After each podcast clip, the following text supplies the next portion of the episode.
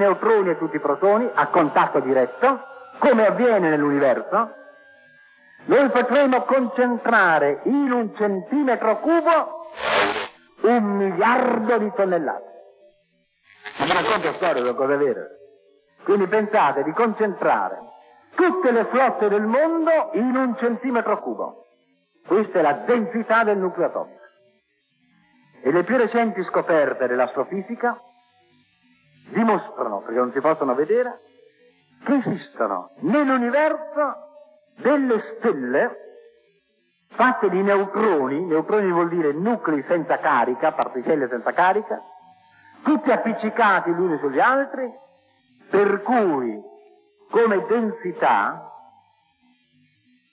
fate il conto, dieci alla quarta, eh, pare impossibile, come densità è come di aver preso tutta la Terra con i suoi seimilatrecentosettanta chilometri di profondità e condensata in un grattacielo di New York, cioè con un'altezza di cento metri per cento per cento, Macy's, grande magazzino di New York. Quindi pensate alla densità, tutta la Terra raccolta in un raggio di cento metri. Queste sono le lontane stelle che un giorno esploderanno per creare le novelle splendenti fiaccole dell'universo. Ora, voi capite, anche qui, seconda riflessione, permettete di farvela perché ogni tanto bisogna pur pensare a queste cose, di come gentilmente mi è stato chiesto da una cara creatura proprio prima di venire qui: cosa volete voi giovani che vi parli? Ah, non si parli di problemi religiosi, eccetera, si parli di cose scientifiche. Per quanto ve lo dico, io non riesco a vedere che differenza ci sia tra cose scientifiche o religiose o no, è tutta una unità nella vita, per cui la mia mano, il mio respiro, il mio piede, il mio cuore, pur distinti fra loro, respirano della stessa potenza, dello stesso anelito, dello stesso valore e dello stesso palpito. A parte questo, a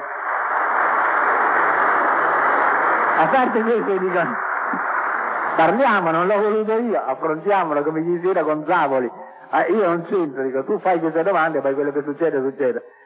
Ebbene, amici, come è possibile che di fronte a un problema formidabile, no? Più grande di questo, l'universo, e di fronte al quale si pone il problema, la persona intelligente lo deve porre, qualunque sia la sua soluzione. Adesso non parlo di soluzione, parlo di problema che nessuno può rinnegare, nessuno, né di Prato eh, né abitanti di Sydney. Fronte al problema dell'origine di questo universo, la cosmogonia che ha affascinato i popoli e le genti fin dai primordi dell'umanità e della civiltà. Di fronte a questo problema, ripeto, ci insisto, non guardiamo la soluzione in questo momento. Ditemi, che importanza può avere l'essere nato a Prato o a Porto Recanati, essere nato a Sambuca di Sicilia o a Cape Town, essere nato diecimila anni fa o fra diecimila anni? C'è la contingenza, c'è della gente che dice, è un'epoca moderna, dobbiamo cambiare idee. Ma che volete che gliene importi all'universo? Coi suoi sette miliardi di anni, i venticinque annucci che ci separano come un soffio dall'ultima guerra d'oggi. È un film che nella durata di un giorno fa passare un fotogramma, tac, che manco si vede, perché per vedere ce ne vogliono ventiquattro. Da quel fotogramma invisibile che passa in un attimo, voi giudicate di quattro miliardi di anni. Ma che cosa me ne importa che siano passati? È un sotto, neppure, non si vede. Tutta la storia dell'umanità, in un film dell'universo, non si vede. Tutta la storia del genere umano sono dieci fotogrammi, là dentro c'è Napoleone, c'è Nostro Signore, c'è Adamo, c'è tutto, su quattro miliardi di anni, parlo di storia conosciuta, ventimila anni, sì, manco si vedono. La gente dice, ah no, no, tutto dipende da qui. Ma cosa volete che importi? Cento anni più, cento anni meno, mille anni più, mille anni meno, essere moderno, non essere moderno, che vuol dire? Ma che vuol dire di fronte all'immensità di queste grandezze del tempo e dello spazio? Cosa me ne importa a me se sono nato qui, se sono nato là, sono nato a sinistra del Po, a destra del Po, se l'ambiente che mi circonda è comunista, democristiano, è cattolico, non cattolico, se mio padre era buono, non era buono, cattivo, non cattivo, se soffro, non soffro, di fronte a un assoluto di spazio, di tempo, di grandezza, di potenza, di forza, di energia, dinanzi al quale devo decidere se c'è uno che l'ha fatto o c'è uno che non l'ha fatto. Ma dov'è la nostra grandezza umana? Vi lasciate spaventare che se sulla Luna fosse arrivata la falce e il martello, questo uno non c'era. Se c'è arrivata una, una bandiera con le stelle e le righe, forse c'è. Se ci fosse arrivata la bandiera bianca e gialla del Vaticano, Dio c'era sicuro. Questo è lo stato di... lo stato delle... Ma veramente, io lo dico perché queste cose esistono, lo so. Lo so che esistono, ma io non me ne spiego. Ecco perché vengo con gioia a parlare a voi, persone, fratelli, amici, persone care, per dirle a voi, a qualunque età apparteniate, a un certo momento l'uomo deve decidere, liberandosi da tutti i fantasmi, da tutte le fantasie, da tutte le preoccupazioni, che si viva, che si muoia, non ha nessuna importanza. L'importante è che con la essenzialità di cose così grandi, uno grandezza rispetti ed amore conserva. Poi verranno le altre conseguenze, eccetera. Queste no. Come anche vi devo dire, una delle obiezioni più grandi che si fanno: ma allora c'è il dolore nel mondo, come si spiega?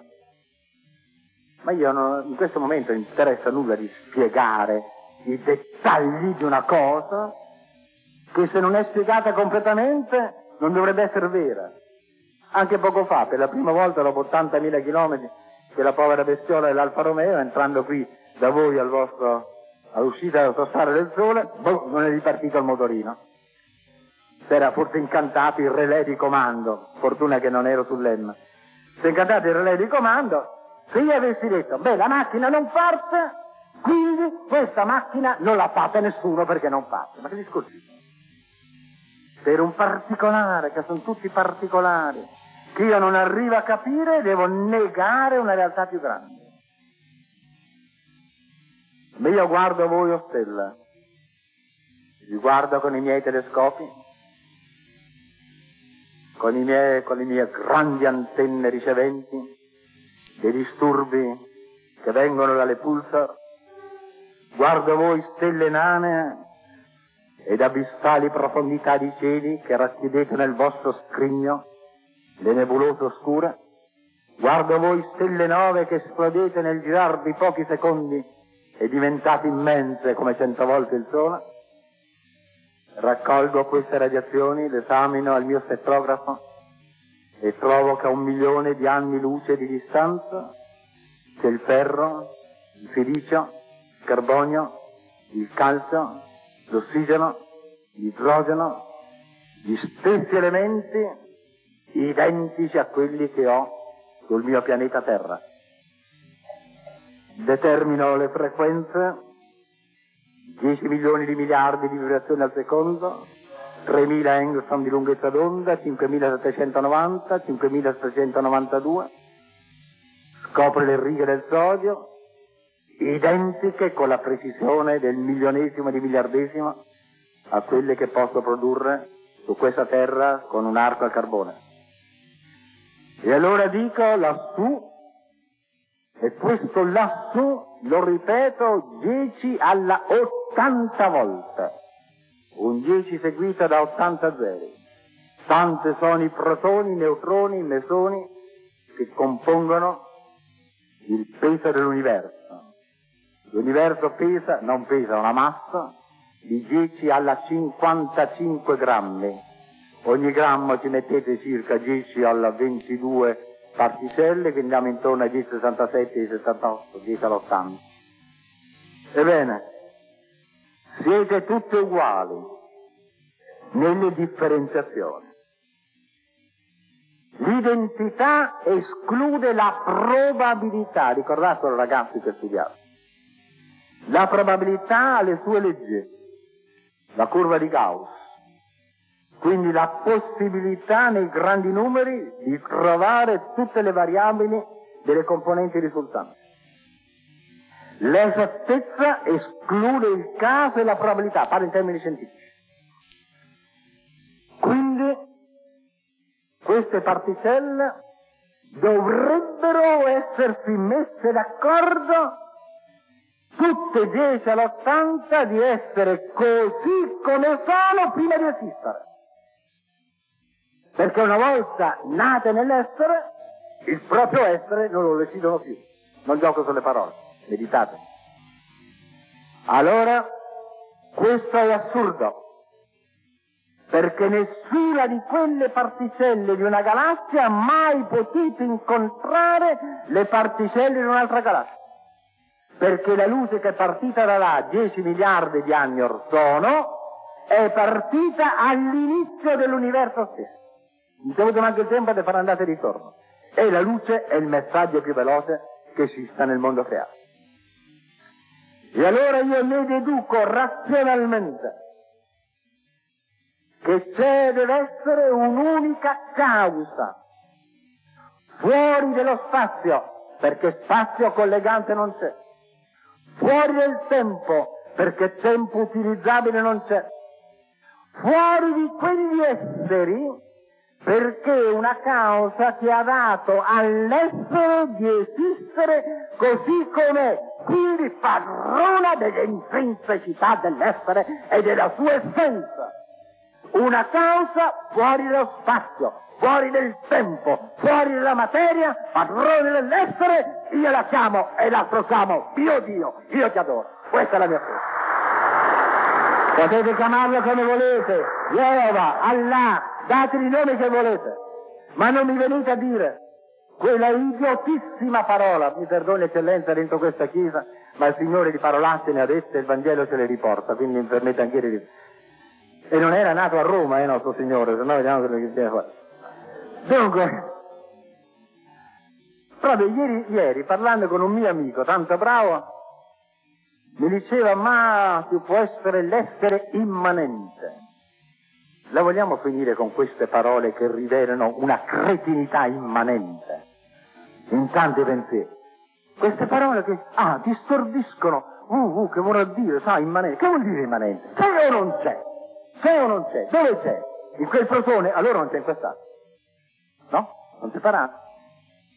Se questo che tu chiami essere, tu lo metti, lo localizzi con la sua potenza in quel protone, in quell'atomo, allora non c'è in quell'altro. No, c'è in questo e in questo, allora è molteplice. Allora non è una potenza capace di creare l'uno e l'altro. È collegato materialmente o spiritualmente? Materialmente no, allora non può essere, perché materia non si collega. Spiritualmente, allora non è più materia, non puoi parlare di immanenza, no? Cominciate ad analizzare, adesso non possiamo far trattare di filosofia qua dentro, e vi dico, parlo così per voi, per darvi una tranquillità di spirito. Fuori queste parolacce che non servono a nulla. O se le volete affrontare, allora affondo col bisturi.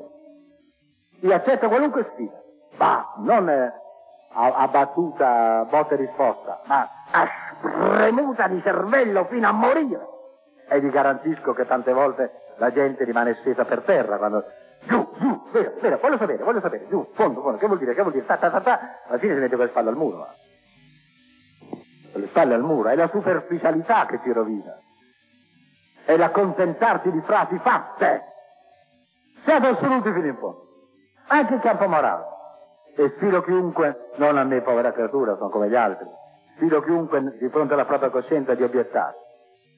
E ve lo devo dire, ieri con Zavoli, con Antonini, che poi siamo andati in trasmissione, è venuto fuori il terribile problema.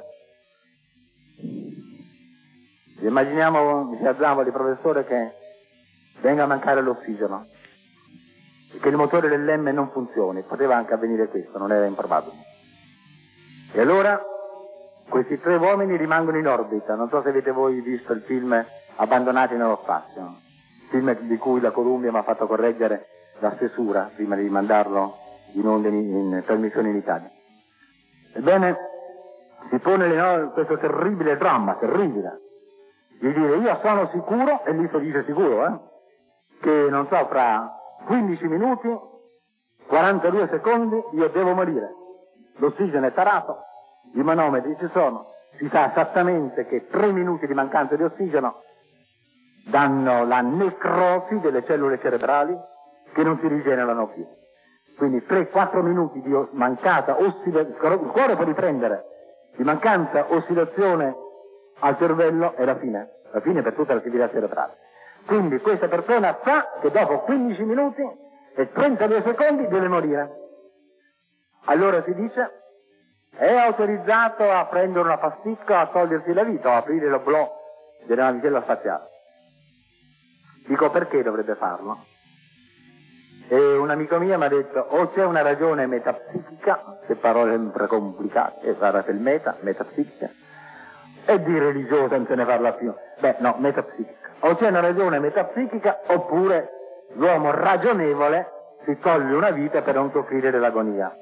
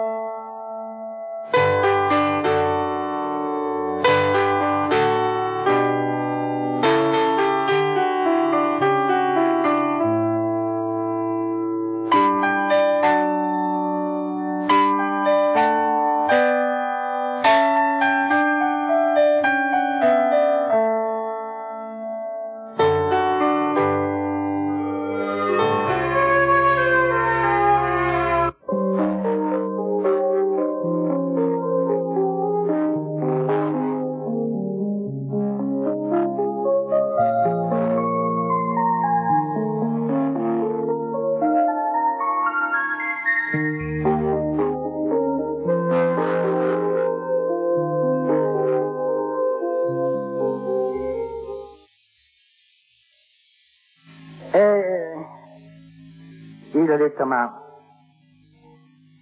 perché se la dovrebbe togliere quindici minuti prima di morire e non quindici anni prima di morire?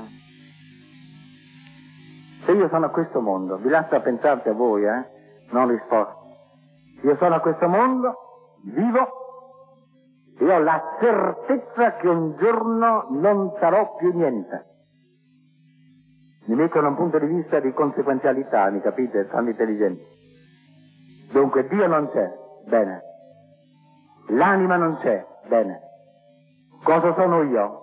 Un aggregato di molecole. Vi dico preso a poco quante, dieci alla venticinque, dieci alla ventisei molecole. Che queste molecole siano composte insieme o sparse sulla faccia della terra e nel vento, beh, che differenza li fa? Non se ne accorge nessuno. E anche se ne accorgesse gli altri, non me ne accorgo io, quindi che me ne importa. E allora io dovrei vivere nella certezza di diventare nulla. Attenti che fa impazzire a pensarci bene essere nulla. C'è della gente che lo dice, io non credo in niente, con la morte è finito tutto, ma perché dentro di sé ha una prepotenza di fede rinnegata e sa che lui nel nulla non ci andrà. Perché andare nel nulla è la disperazione più assoluta. Di te non rimane niente, di te non rimane pensiero, di te non rimane anima, di te non rimane anelito, il ricordo di te non servirà a nulla perché tu non ci sei. Che i tuoi figli ti maledicono, ti benedicono, che vengano a venerare la tua tomba, non venerare. È idiota venerare la tomba di colui che non c'è. Perché in realtà è come se non fosse mai esistito. Polvere prima, polvere durante, polvere dopo. Ah, rimane il ricordo? No, non rimane niente. Ricordo di che? Di te che non ci sei più. È un ricordo di un genitivo inesistente. Pauroso. pauroso. Qualche volta ho pensato a pensarti, diventa lo sgomento, il nulla. Ti ringraziamo, Signore, che non ci fai capire cosa vuol dire il nulla.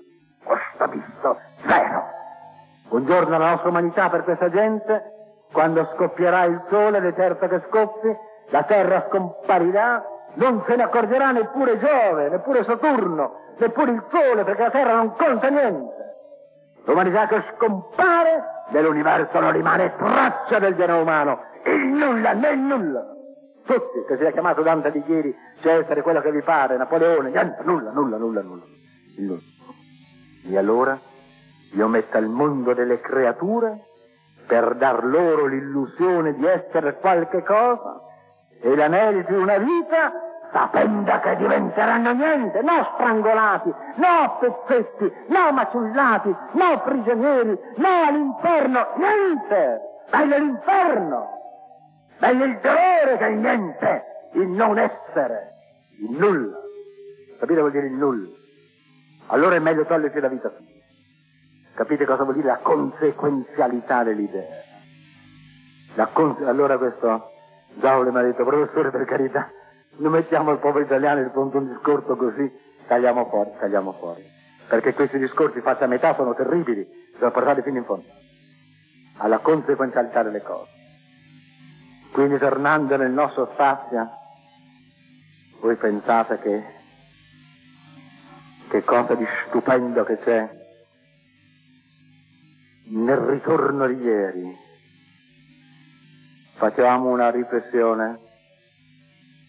Queste navigazioni nello spazio non hanno un porto di approdo. È l'unico viaggio dell'uomo in cui il porto di rifugio è solo il porto di partenza.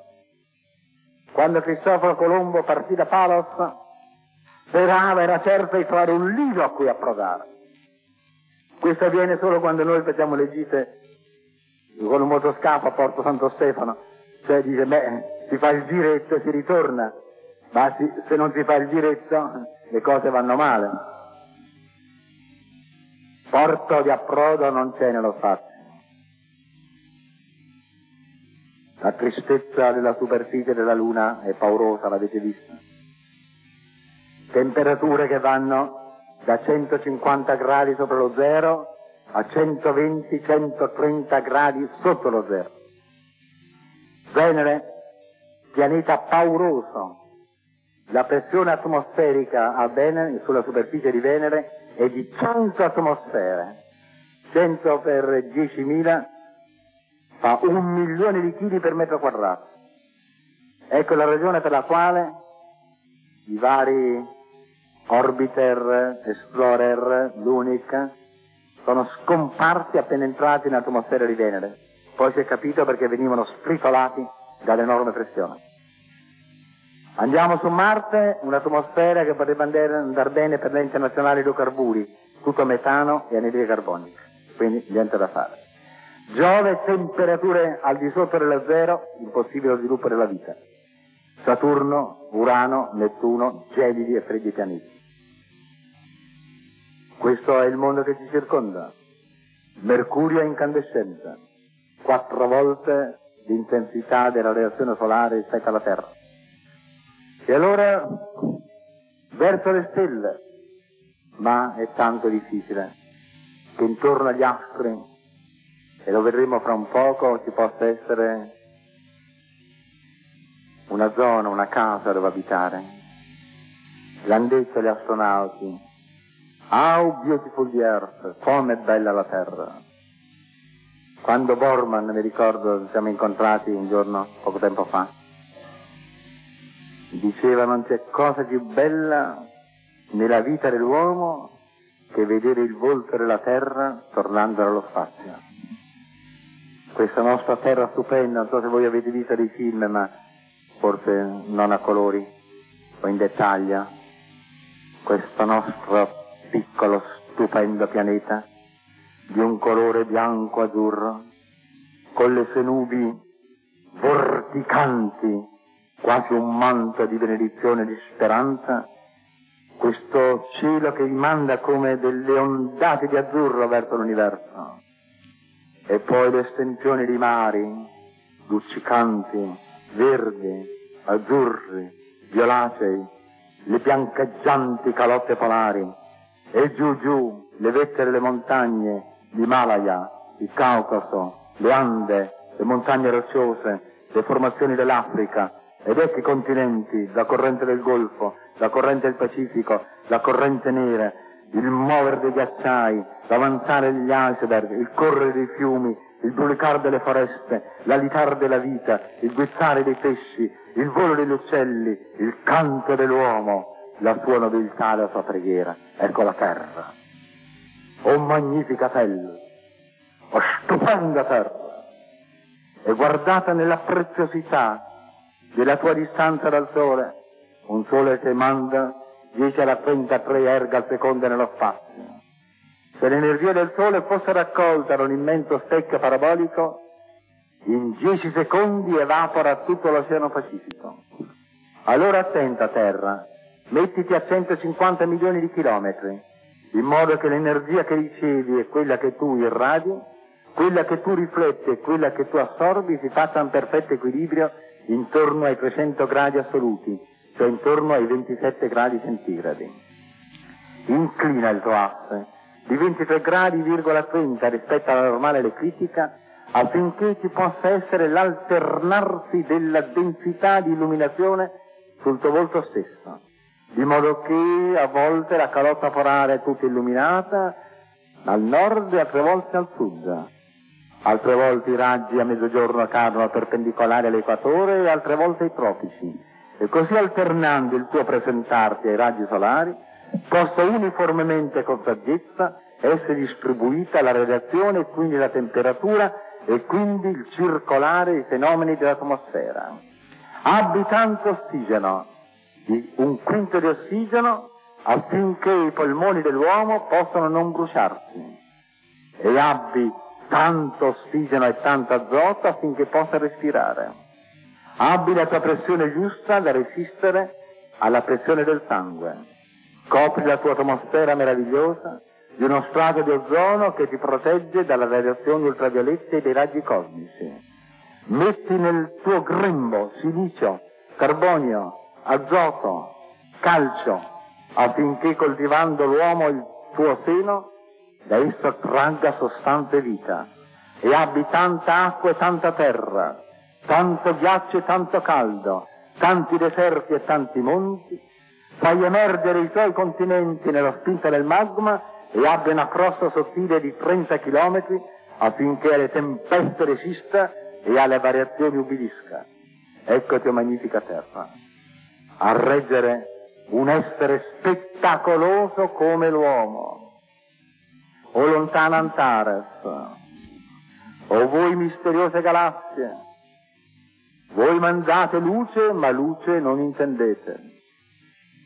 Voi mandate bagliori di bellezza, ma bellezza non possedete.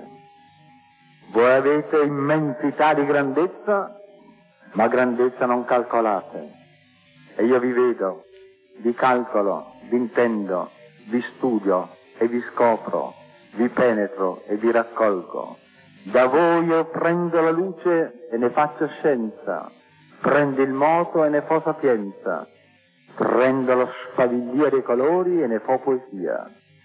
Io prendo voi, o stelle, nelle mie mani e tremando nell'umiltà dell'essere mio, vi alzo al di sopra di voi stesse e in preghiera vi porgo a quel creatore che solo per mio mezzo voi stelle potete adorare. L'uomo è più grande delle stelle. Ecco la nostra immensa dignità, l'immensa grandezza dell'uomo, della vita umana. Giovani, godete di questo dono che a voi è stato dato e a che noi fu dato. Non perdete un'ora sola di giovinezza, perché un'ora di giovinezza perduta non ritorna più. Non la perdete in vani clamori, in vane angosce, in vani timori, in folli pazzie, ma nella saggezza e nell'amore, nella gioia e nella festa, nel prepararvi con entusiasmo e con speranza. Da una cosa il Dio vi protegga, dallo scetticismo, dal criticismo, dal cinismo. il giovane sprezzante di tutte le cose e un vecchio che è risorto dalla tomba. Guai se la giovinezza perde il canto dell'entusiasmo. Guai e cercano in tutti i modi di soffocare la festa della vita. Non potete credere quanto ho sofferto io ieri sera alla televisione. Sofferto nella profondità del mio cuore nel vedere per una specie di turbine che misteriosamente passava in quella stanza dello studio tre. Amici carissimi, persone che io stimo profondamente. A un certo momento, non so perché, ognuno si è lasciato trascinare dall'ondata del criticismo, del pessimismo, non pensando, e io ci pensavo, che avevamo davanti almeno quindici milioni di italiani desiderosi di cantare la festa dell'uomo che non era morto e vivo fra noi era tornato, di abbracciare dei fratelli che hanno segnato la pagina umana più gloriosa di tutta la nostra storia, perché condurre in porto una barca quando il mare è calmo, tutti sono bravi, ma salvarla nel mare in tempesta e in avaria ci vogliono gli eroi per farlo. Ci vogliono delle grandezze di equilibrio, di saggezza, di fortezza, di prudenza, di sanità, di armonia, di atetismo, di umiltà, di ardimento, di fiducia, di fede, di fede, di fede. È la fede che ha vinto il mondo. Se dovessimo alzare un nuovo obelisco come quello che alzarono i nostri padri in piazza San Pietro, scrivendo sotto Ec est fides, vittoria nostra. Questa è la fede, la nostra vittoria. E questa è la nostra vittoria, la fede.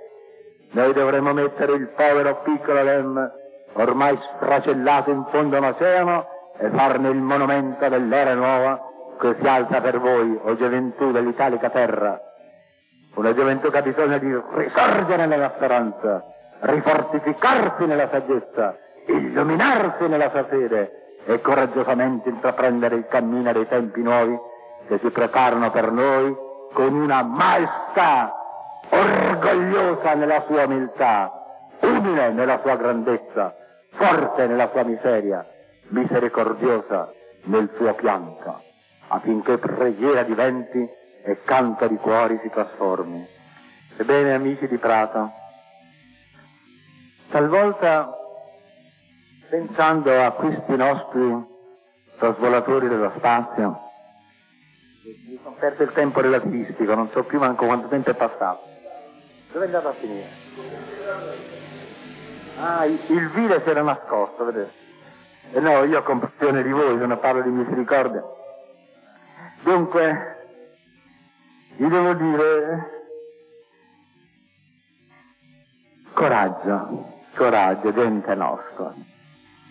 È vero che stiamo passando un momento, o momenti tanto un po' difficili, vero? Ma io vorrei che dentro questa Chiesa, Eccellenza, in questo momento, non ci fossero, no, ci fossero anche, ma non soltanto,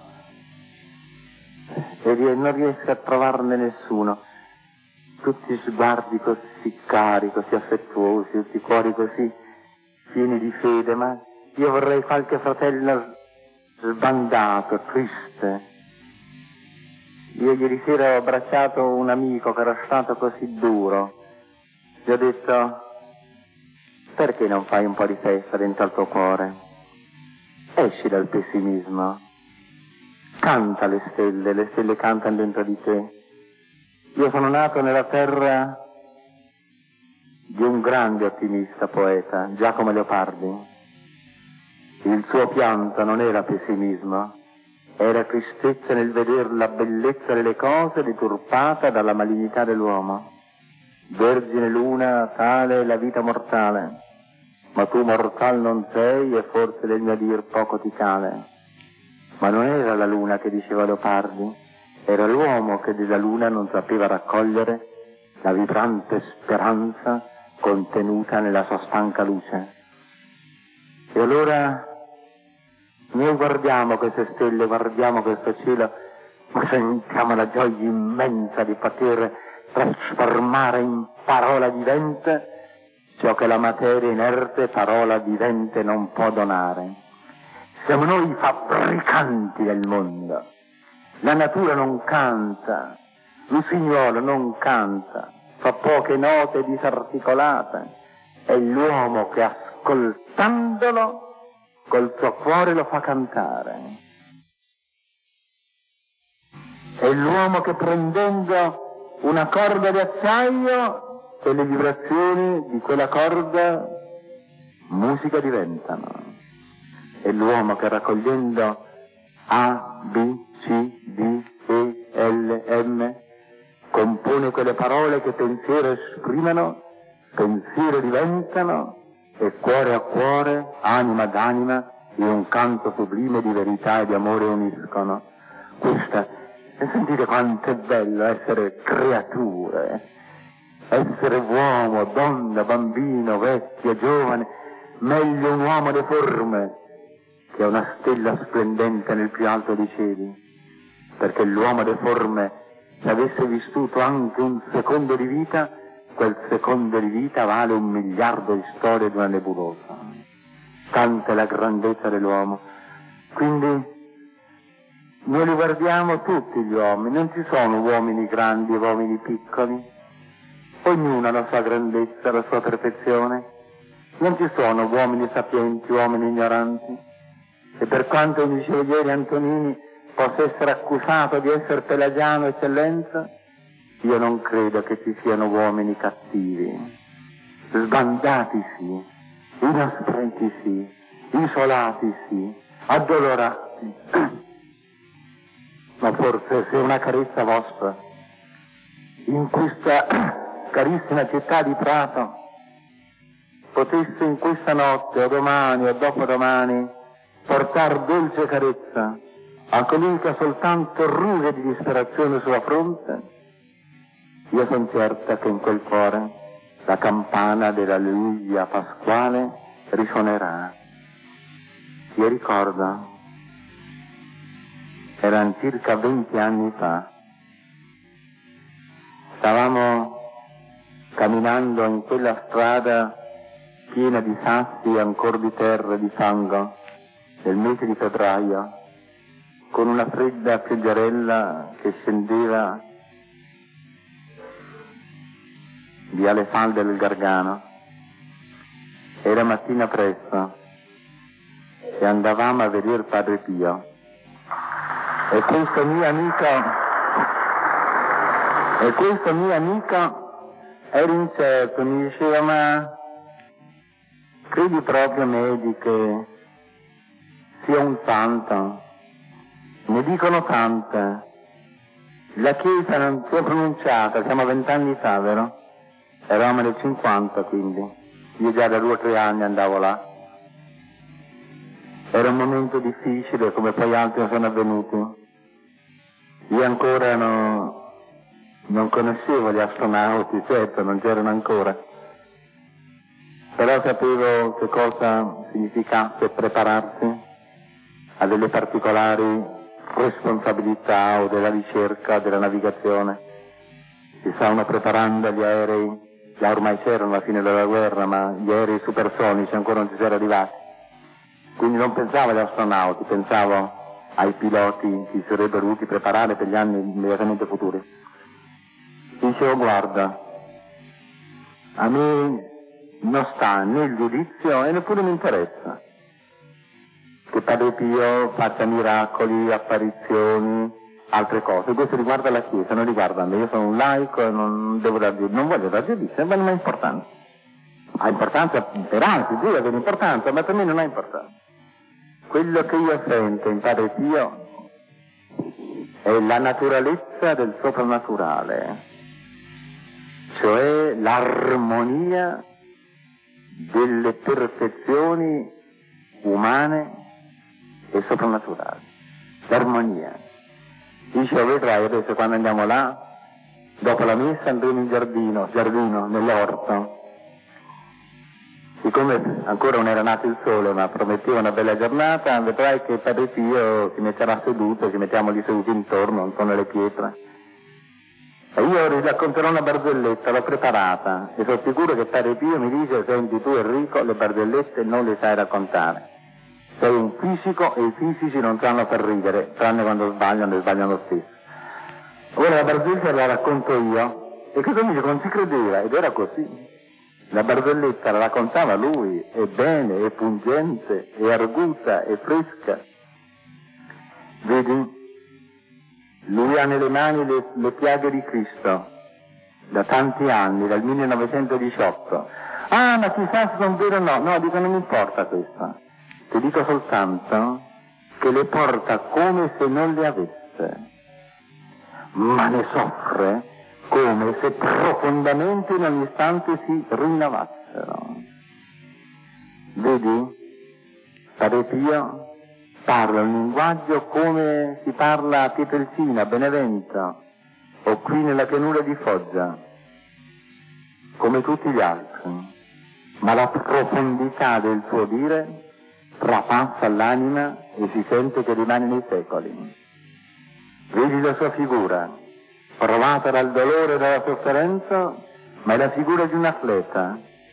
I muscoli non li mostra, ma quando ti dà un pugno sulla spalla ti piega fino a terra. È capace di soffrire e di godere, di piangere e di pregare, di innalzarsi e di umiliarsi, di donarsi, di ritirarsi, di frenarsi e di slanciarsi all'equilibrio armonico di tutte le cose. È un'opera d'arte, e l'opera d'arte si chiama santità. Oggi lo possiamo dire agli astronauti, io li conosco, ne conosco diversi. Non sono dei geni della scienza, altrimenti si incanterebbero a fermare fenomeni nuovi e non guiderebbero le navicelle spaziali, ma hanno tanta di quella profonda conoscenza che possono salvare un'astronave nell'avaria più paurosa che si possa concepire e non prevedibile. Hanno tanto senso di humor da poter tenere sugli spiriti delle famiglie rimaste a terra, e tanto senso di serietà da non perdere la testa né nell'esaltazione del successo né nella disperazione del pericolo. Hanno prontezza ma non precipitazione, hanno il senso della stanchezza ma non dell'abbandono, sanno dormire tante ore quanto devono dormire, svegliarsi quanto devono svegliare, ma quando sono arrabbiati non obbediscono agli usan e non dormono e non stanno svegli secondo come vogliono. Questo è l'equilibrio, no? Questa sanità, questo equilibrio. Finiamola di avere tutti quanti questo senso di eccitazione, sempre le cose grandi, le cose immense. No, la santità è come l'astronautica, perché l'una e l'altra camminano nelle vie dei cieli. Quindi hanno bisogno di questo sereno equilibrio, che non è prosopopea ma è opera d'arte. La santità è un'arte come il viaggiare nei cieli, è l'arte più squisita dell'uomo. Questa è l'auguria che vi faccio, cari amici, vi faccio nel ricordo dell'amico carissimo, del padre amatissimo che ho avuto per ventisei anni, questo dolcissimo Padre Pio da Pietrelcina, di cui posso dire raccolto le ultime parole. Quel sabato sera era andato là quasi con stanchezza al Gargano, e due giorni prima avevo detto al Santo Padre: Santità, domani è il cinquantesimo delle stimmate di Padre Pio, dopodomani io vado laggiù, posso portare la sua benedizione? Con tutto il cuore, professore.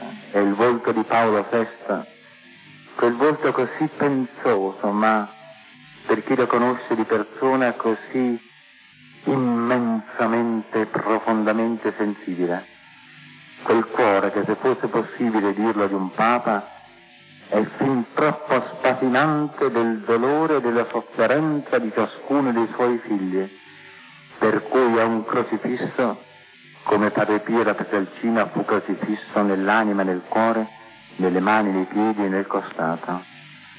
Ebbene, io ho portato a Padre Pio, mentre scendeva il sole dietro le colline di Lucera, in quel pomeriggio meraviglioso, ho portato la benedizione del Santo Padre, e lui l'ha raccolta. Lui lo sapeva, io no. Era la benedizione pontificia in articulo mortis. e lui si è tutto composto mentre, pur mancando di respiro, voleva quasi scherzare. Eravamo soli in quella cella e detto: guardi padre, eh, adesso proprio così, che c'è? Le porto la benedizione della sua santità. Si è raccolto, ha guardato verso l'alto con un fiammeggiante sguardo che sembrava illuminato dal riflesso delle ali degli angeli, e ha preso questa benedizione. Ho sentito come un piccolo fremito. Io non c'ho visioni, non c'ho sogni, non c'ho niente, piatto piatto come, come siamo noi, ma un, un senso di fremito, di qualche cosa che sospendeva il tempo, sembrava inarcarsi nel vie dell'Eterno. Quindi l'ho salutato e dovevo rivederlo trenta ore dopo, immobile, fermo, col volto illuminante l'arco dei cieli. Ecco Padre Pio da Pietrelcina, il Cristo crocifisso. O giovani, è bello il trionfo. Questa sera un amico mi domandava, non so come è entrato il discorso, della scienza del bene e del male, dell'albero che era là descritto nel Genesi. Io ci credo, Eccellenza, credo all'albero dell'Eden, credo alla mela presa da Adamo e da Eva. Il Dio non ha bisogno del calcolo differenziale assoluto per manifestare la sua grandezza e per soddisfare la superba vanità dei supercritici e supersoddisfatti. Gli serve le umili cose, se servite da un poveretto come me per parlare questa sera a voi. Immaginate se c'è cosa che possa umiliare quando è toccata la mano dell'infinito. Ebbene, quel gesto di Adamo forse era disobbedienza, sì, ma soprattutto era mancanza di amore. Lui ha voluto chiedere all'albero della scienza del bene e del male perché Dio avesse permesso il male e il bene. E chi ha suggerito questo, lo sappiamo, è Lucifero.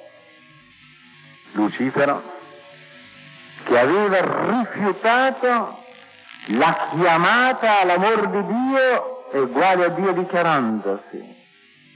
Non era un ateo Lucifero, non era iscritto a nessun partito di estrema sinistra, però non aveva l'amore.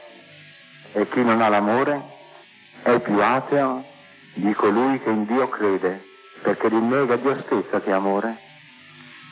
E allora forse Lucifero avrà voluto dall'uomo la risposta al perché di Dio. E Dio non ha perché, lui è il perché.